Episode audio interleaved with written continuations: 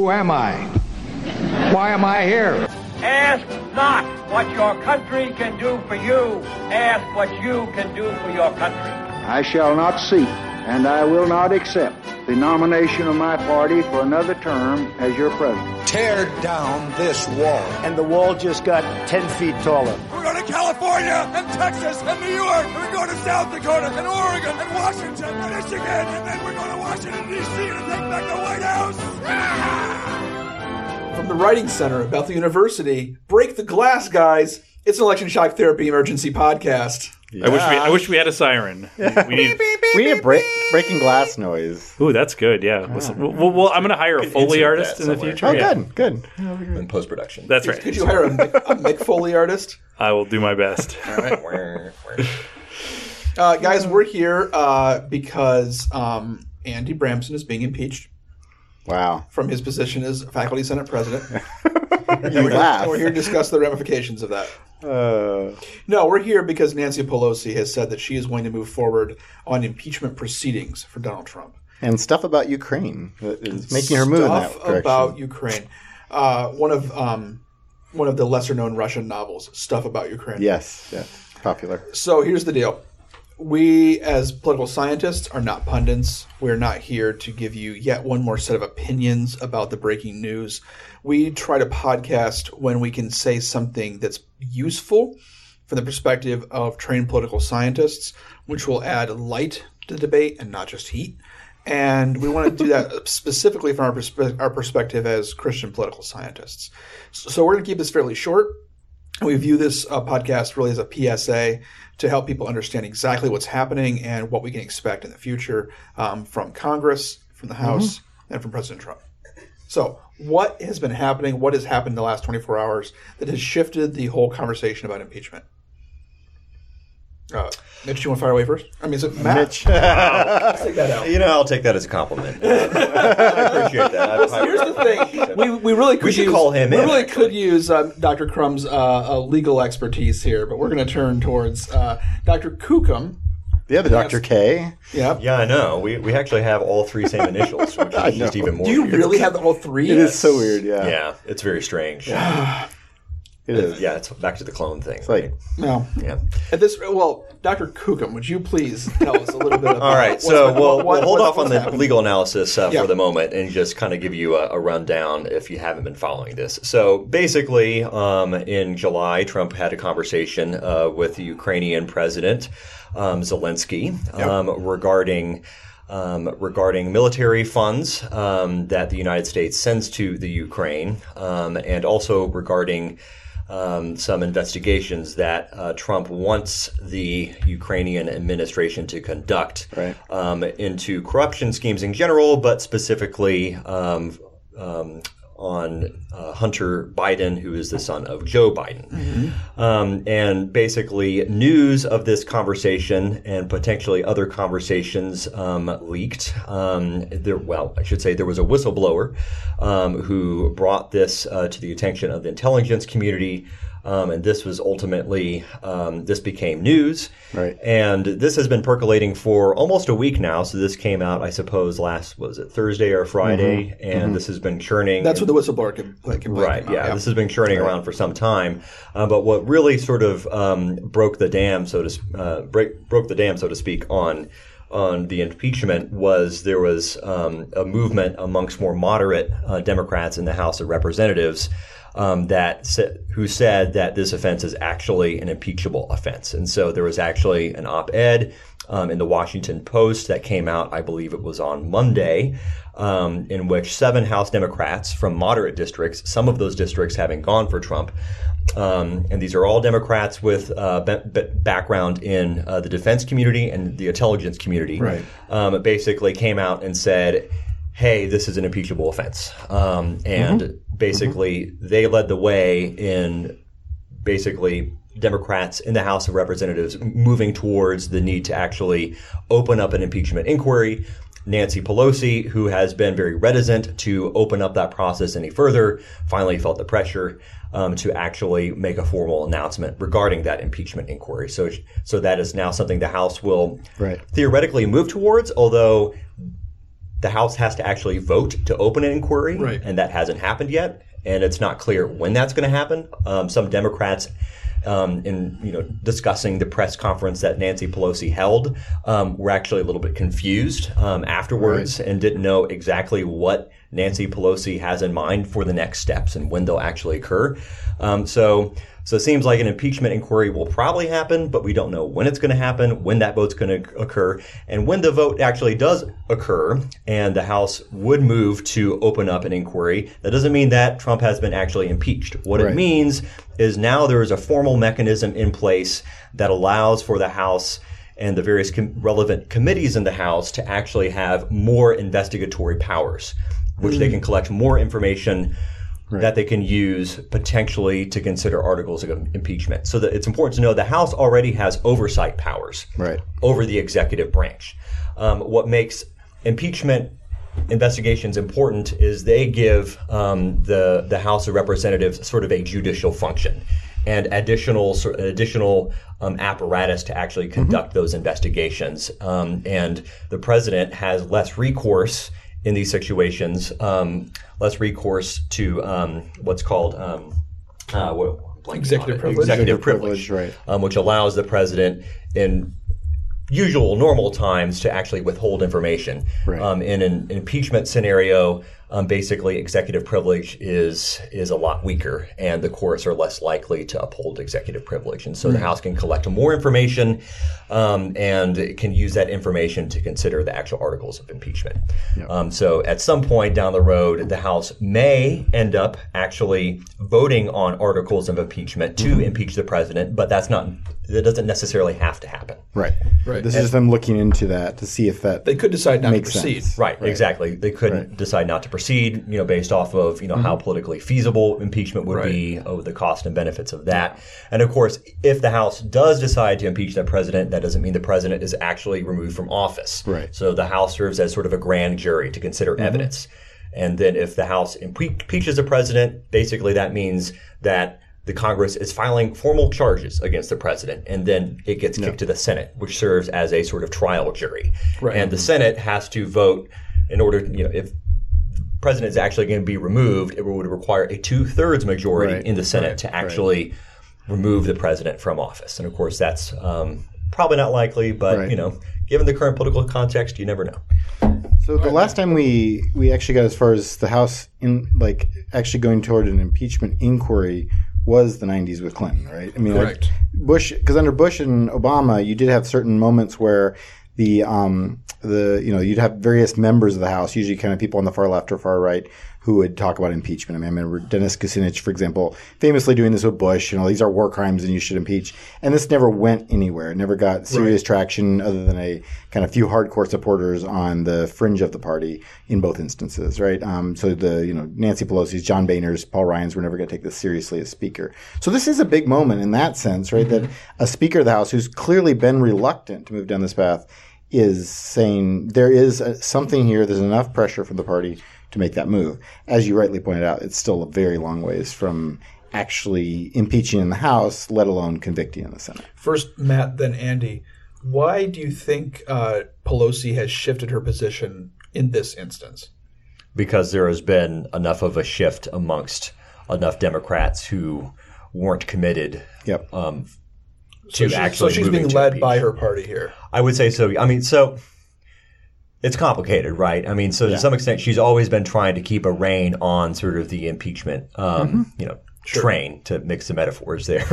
uh, I'm tired, guys. Rein in Um, the train. But she's trying, yeah, she, but she's been trying to keep a rein on that. But it, to some extent, you know, speakers of the House, even though they are very powerful, um, if their entire caucus, if their entire party seems to be moving one direction, there's only so much they can do to Right. To sort of keep that train from leaving the station. Yep. So. Yep, and I, th- I think that's right. And I think, I mean, I, I- I suspect that the the evidence she's seen over the past week is also compelling to her. That this this suggests not just sort of you know bad behavior, but potentially illegal behavior, and that does seem worth, at the very least, opening an impeachment inquiry. Which, as we, Matt rightly points out, is not the same as saying we're going to vote articles of impeachment and actually pass them. Um, or convict him, right? We're just saying we need to look into this further. We need those additional resources. We need to be able to have access to documents. And this is how you go about doing that. So in that sense, I think she's she's I think she is probably largely following her caucus, but I think she's probably also taking seriously what's come down in the last week. Andy, I don't want to be pedantic, but when you said illegal behavior, are are we the impeachment process itself is not a legal process so much as it's Right. a political process. Are we thinking that the shift here is a question of legality or just the a gross abuse of power allegation? Well, I mean, I think in this case, there's somewhat similar. Right? I mean, like there, there's that kind of um, concern that he has he is abusing his power, right? And that the, there are limits in what the president is allowed to do with his power, right? And so I think that it's um, in that sense. I mean, it somewhat reminds me of the Clinton. Um, you know the Clinton accusations, right, which was you know partly about his potential perjury, but also p- partly about his potential abuses of power. I mean, did he misuse his position um, to protect himself, right? And So Yeah. that was one of the concerns Republicans raised in the '90s with Bill Clinton. Right. I mean, there's a couple of issues on the table. Um, so there's a question of whether or not um, Trump has gone about.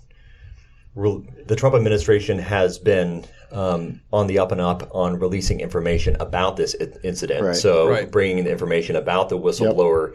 Um, you know, and releasing that to Congress. So there's a question about that. So it's more of a procedural question. Um, and then there's the question over whether or not um, there actually was a quid pro quo um, sort of interchange uh, between the president and the president of Ukraine, um, which um, even if it there does seem to be a corrupt kind of relationship there, uh, that is not something that is technically, as far as I know, um, against the law. It would be, um, you know, probably you could constitute it as an abuse of power, but that's not a, a technically sure, fair illegal, point. right? It could potentially be a campaign finance violation, Right. correct? It could be, um, although the tiny bit of reading I've done on that is there's there's various opinions on that, and that's probably not. Democrats are going to get more traction on this is just a straight up abuse of presidential power than a campaign finance uh, violation. Fair I think enough. more people are going to um, find find that problematic um, than the campaign finance. I mean, I know yeah, this- and then kind of extending the abuse of power, you could also argue it's an it's basically inviting a foreign power to in some way manipulate the electoral process, right? In this case, by trying to come in and investigate, uh, you know, a child of a, a of a rival, right, in the hopes of embarrassing that person. Which, of course, especially with Trump and the kind of Russia allegations in 2016, right, raises this kind of these familiar red flags. Like, wait, well, haven't we already been through something like this? Um, and so that's you know that's I think part of this too is you're you're not only thinking about what's going on right now, but also what has been. Man, do we have a sense of timetable on this? Um, this doesn't happen very often in American politics. Right. Does Pel- Pelosi control the timetable in a way that could this get wrapped up well before 2020 election, or is this going to run right up until the 2020 election? It could. It kind of depends on how far they want to go with the investigations. So back um, the last time we had this rodeo, uh, back with Bill Clinton, Right. I mean, it is a rodeo, um, even if it might be necessary at times. Um, the impeachment process went pretty quickly. Um, so it Yeah. took from the time you had an initial an initial inquiry to the time the House actually voted to impeach Bill Clinton. It was like two or three months. It went fast. Yeah. Um, but the charges that were being considered were were pretty specific and pretty narrow. And so I think if the House of Representatives in this case uh, decides to focus primarily on the Ukrainian incident and not use it as a way to explore other sort of impeachable offenses, Ken it Starr. has potential potential to, which I think is would be smart if they did keep it focused, right? Yep. Um, if they did keep it focused, then you could potentially look at a faster timeline. Okay. Um, but there might be other, you know, political advantages to slow walking it as well. Yeah. That, that gets to my, and again, we're not trying to be pundits here, but political scientists. And um, the thing I want to ask both of you is what is the purpose of doing this at this time? And it could be simply an earnest, this is an incident which now having come to light is egregious, it crosses the line beyond anything that's happened before, it's beyond the pale. Or it could be this is well timed for political effect. And based on what we know f- from the scholarship, do we have a sense of which one it is? I, I would be I would be somewhat cynical here and say I mean I, I you know setting aside kind of the the valid valid concerns and I think they are valid. Um, this seems like she's Pelosi's getting pressured by members of her party who are themselves then pressured by electoral concerns. What have you done to oppose the president? Right, and a lot of these people are from districts um, that are very democratic. They are wanting to make sure they are sufficiently pure and sufficiently kind of faithful to kind of prosecuting the, the case they were sent to prosecute, so to speak, right? And so they, they you know they want to make sure they don't get beaten from the left, right? So I think there is there is that political motivation. I do think they're also looking at it this and saying these are really concerning abuses of power. What is interesting is that, and, and suggests maybe this is a little bit more about principle, is that you have people who have less of that kind of self interest, the kind of people who just won for the first time in 2018 from the suburbs, from more of these swing districts, um, in fact, from districts like yours, um, Chris, right, who are. Don't blame this on me, man. yeah, but but I mean, those kind of people are vulnerable, right? Dean Phillips is more vulnerable Absolutely. than say Betty McCollum, who's from Bethel's district, or Ilhan Omar, who's from Minneapolis, right? I mean, they're from very solidly blue districts. Dean Phillips' seat could flip, right? Because it's the kind of district that has, in fact, voted for Republican very recently. And and those kind of people too are starting to come out in support of this, which suggests that might be a little bit more about principle, or maybe it's I mean maybe it's just the way they think the wind's blowing. Um, but I, I do think you know there's there's some potential benefit to, to kind of slow walking this if you're thinking about the electoral, right? What you need to do is show that you're taking this seriously, that you're trying, but I'm not sure you necessarily want to actually conduct impeachment hearings and have a vote, which is going to ultimately probably fail unless something um, shifts, like in the Senate, if not in the House, right? Um, so you know, I wonder if she'll just kind of use it as like, hey, he's under investigation, but not bring it to fruition. So we'll see. Okay, one, one more international relations guy question for, for you folks. Could the could Pelosi start impeachment inquiries with this Congress, carry them past 2020, in the event that, say, Democrats take the Senate, but Trump is still in office and wins re-election, which is an unlikely scenario. But Yeah. if that's Yeah. the case, could she sort of start the process now and conclude the elect the, the, the trial with a Democratic Senate? I mean, it wouldn't even take a Democratic Senate. It could just take some Republicans defect. I mean, even if they get, did control the Senate, Right. it would probably still take some Republicans defecting. It will. Right. Absolutely. There's no way you're going to have a two thirds Senate. Right. and I guess it depends on, you know, like, do you want to sort of take on a president who won a re-election? You know, would that potentially cause political blowback? Like, well, the people spoke again and they voted for him again. Mhm. Um, even if it wasn't a popular vote, he won electoral college. And so Right. there's just, Right. you know, that, that shows that enough people just don't want to see him impeached that they vote. So I would say if you're going to actually go through, you would want to conclude the process, at least in regards to the Ukraine question, do it now. Expediently. Right. Okay. Yeah. So, so just because they decide, you know, not to impeach him on Ukraine issue doesn't mean they couldn't find something else later Mhm. on. Right. And I think, I mean, and she might want to do that and just sort of say, you know, same thing the Republicans tried in the 90s, right? I mean, you go ahead and impeach him in the House. She probably could get the votes to do that, assuming the evidence is there. Um, and then you take it to the Senate, which would presumably, given how things are right now, um, vote to acquit, right? Um, Absolutely. and so, you know, and then you're just saying, like, hey, the Republicans are unwilling to stand up to this president's abuse of power and use that as a 2020 talking point, right? And that might be what she's thinking at this point. But it, but it's interesting because I mean she clearly didn't really want to do this, right? I mean she had to kind of be dragged to this. Um, she's been very reluctant to go down the impeachment path, um, and so this is it's an interesting shift on her part. Yeah, and I, I think you know, I think it's going to come down to ultimately what the public thinks is an Yep. impeachable offense, Yep, right? Because totally. I was talking with my class today about about impeachment, and Mhm. impeachment is purely a political consideration. Right. Um, impeachment is about um, is ultimately about feasibility and ultimately about public opinion. Right. Um, the Constitution does not specify what a high crime and misdemeanor actually is. Right. That's ultimately for the Congress and then ultimately the people to actually decide. Um, so there is not a um, there's not an obligation to impeach. Um, Congress can decide to impeach because Yep. they think that one of the other branches of government has actually um, trampled on um, trampled on the other branches and Yep. has abused its power. Right. Um, and their calculation in that decision is, is, I think, ultimately based on what the people think. And I think Nancy Pelosi has been very reticent because, you know, as of you know the past few weeks, the number of people who actually support impeachment is is a minority, right? Right. So sixty plus percent of Americans don't support impeachment. Right. The, the threshold uh, for impeachment for most people is really, really high. Yep. Yeah, yeah, Uh, and that's actually why I think this is going to be a really interesting test case for the political science side of this as to whether public opinion on issues like this leads or follows. And now that Yeah. Democratic leadership is moving towards impeachment, will the public start to move towards impeachment because they're copying leaders, or are leaders be restrained by the lack of public support for this? Right. And one of the issues here is um, if if this scenario was occurring in the context in which impeachment had never been discussed, then I think the possibility of impeachment would be higher. Yeah. Basically, Yeah. the Democrats have been talking about the possibility of impeachment for the past two and a half years. Right. Sure. And people Right. are worn out, um, and they're cynical about how the Democrats have approached um, investigations Mm-hmm. of the Trump administration. Um, correctly or incorrectly. And so, Yep. um, so I think a lot of people, including some moderates, might still view this as another example of Democrats trying to seek partisan advantage. Right. Um, now, Right. now, public opinion might shift. It's certainly a possibility. Mm-hmm. I think we'll we'll know more in a week once some new polls come out um, on the question. Um, but ultimately, the Democrats aren't going to be successful and be able to use this to their advantage unless public opinion does shift. Yeah, and I'm and I'm doubtful about that too. For another reason we've talked about on here, which is just I mean how polarized we are as a country, right? I mean we don't listen to the same news sources, we don't listen to the same you know leaders, and so with you know yes, I mean like the you know the Democratic Party, a lot of the rank and files are already behind impeachment. Um, the moderates, as Matt rightly says, are skeptical of this.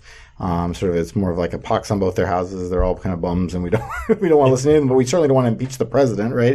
And then the Republicans obviously are very supportive of Donald Trump. So unless you saw a huge shift with moderates and you know maybe some some Republicans shifting, it's hard to see how this really gets traction to actually result in presidential re- removal. I'm very skeptical that could happen in this polarized environment. Right. Donald Trump remains unpopular, but his his popularity levels are um, remarkably stable. Very stable and and he's and he's very popular in his party. Yes, and as right. long as he keeps that, there's no way you can afford as Republicans to turn on mass against him. Right.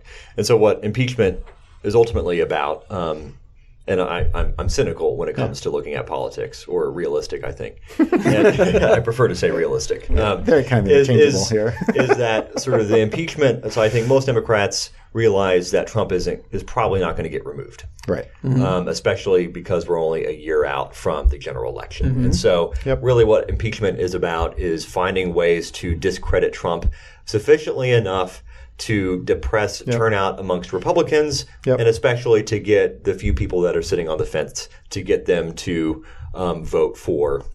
Um, the Democratic candidate Mm-hmm. Yep. um, next November. Yep. Um, so it's it's ultimately part of a campaign strategy. It's a risky one, but that's what it is. And protect yourself from primary challengers back home. Well, yeah, exactly, exactly. That's So the other if piece you're of viewed as being there, right, weak right. on um, opposing Yeah. Trump Yep. and seen as not supporting impeachment, Right. you're going to be afraid of getting primaried by someone who is further left Yep. and more adamant in their opposition to Trump. Agreed. So this even could create a rift between the more safe um, Democrats in the in the House and those who need to run in swing states. Who one one group of which might want to push this this agenda forward, and the other of which would prefer this never had happened at all.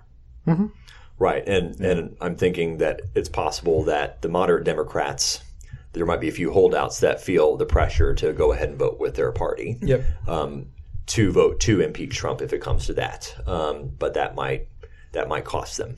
Again, it depends on how much public opinion shifts in their particular districts. Right, and I and I would expect them to be watching that. I mean, one of the you know, so I, every other year um, during election years, I teach a course on parties and elections, and you know, one of the works that I think I've referenced on this podcast before is a, a classic by David Mayhew, right? And his big premise in there is he said, let's let's see how much of politi- politicians' behavior we can understand if we just see politicians as single-minded seekers of reelection, right? And so, you know, when I when I look at sort of these impeachment, you know, this impeachment inquiry, I think of Nancy Pelosi's behavior. I think of her her party's caucus, you know, the caucus's behavior. I think of the Republicans' behavior in opposing this. Um, you know, you think about it with Mayhew's lens, like think of them as single-minded seekers of reelection. How does this fit into that? And I think you can explain a good bit of it, if not most of it. All right, gents, um, we're going to uh, call this quick emergency podcast to an end.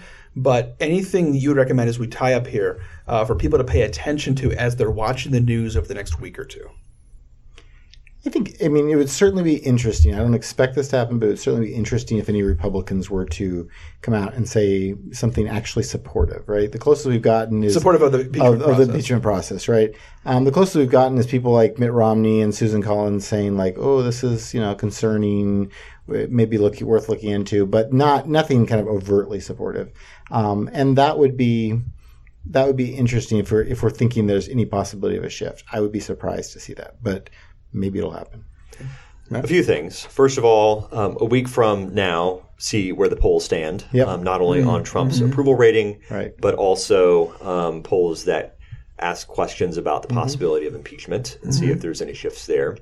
Um, also, this Friday, the whistleblowers report is supposed Yeah. to um, uh, go to Congress and ultimately go public. Mm-hmm. Um, at some point, the whistleblower will possibly testify before Congress. We don't even know who the whistleblower is yet. There's a possibility the whistleblower might Mm-hmm. It's have. John Bolton. Yeah.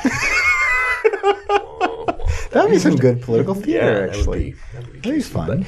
But anyway, there's a possibility the whistleblower might have information that is not in the transcript that was released um, Right. today, Yeah. which is Yeah. which is Wednesday, September 25th.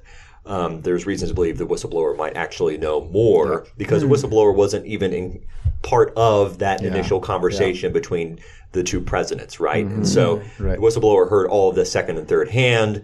So there's a possibility the whistleblower also has other information that right. would cause Yep, yep. him or her to actually come forward. So look Mm-hmm. look for information on the whistleblower. Look also to see what sort of effect this has on Biden, uh, because remember Mm-hmm. Yeah, Biden yeah. Um, is is caught up in this scandal, and I'll be interested to see if Democrats use this as a way to um, turn you know to use it as ammunition against Biden. Right. Um, I think it's it would be a fantastic strategy if someone like um, like Elizabeth Warren was actually behind this because like what kind of political scandal could you concoct that would allow you to take out both Trump and Biden simultaneously, right? That envelops both of them, right? So That's some Game of Thrones level stuff right That's there. some- man. that's some serious Warren or theory kind of stuff Sanders. I don't know if Sanders has it in him, but Warren, maybe some of the others No. could. But yeah, I think it, it's. I would just be looking for how this affects Biden's uh, candidacy. Yep. Um, now, I think that perhaps the narrative has shifted a little bit on this because before the impeachment question, Biden was, you know, Biden's role in this was more in the news. Uh, but now impeachment and that discussion is sort of sucking all of the oxygen out of out of the room and is sort of dominating the media narrative. And so that might be a useful smokescreen or a distraction um, that could help Biden. We'll, we'll just have to see how that plays out. But but yeah, look look to see not only how this affects Trump but affects Biden as well. All right. Well, stay tuned, guys. Uh, stay tuned to this channel for lots more podcasts coming down the pipe. Uh, Sam, do you know what's coming next on the channel? Uh, we have a new episode of Tweet Victory coming tomorrow. So Awesome. yeah, lots of good stuff. All right. Stay tuned. We'll be back in your feed real soon. On behalf of my colleagues here at Bethel University, you've been listening to this emergency edition of Election Shock Therapy. As always, go Royals.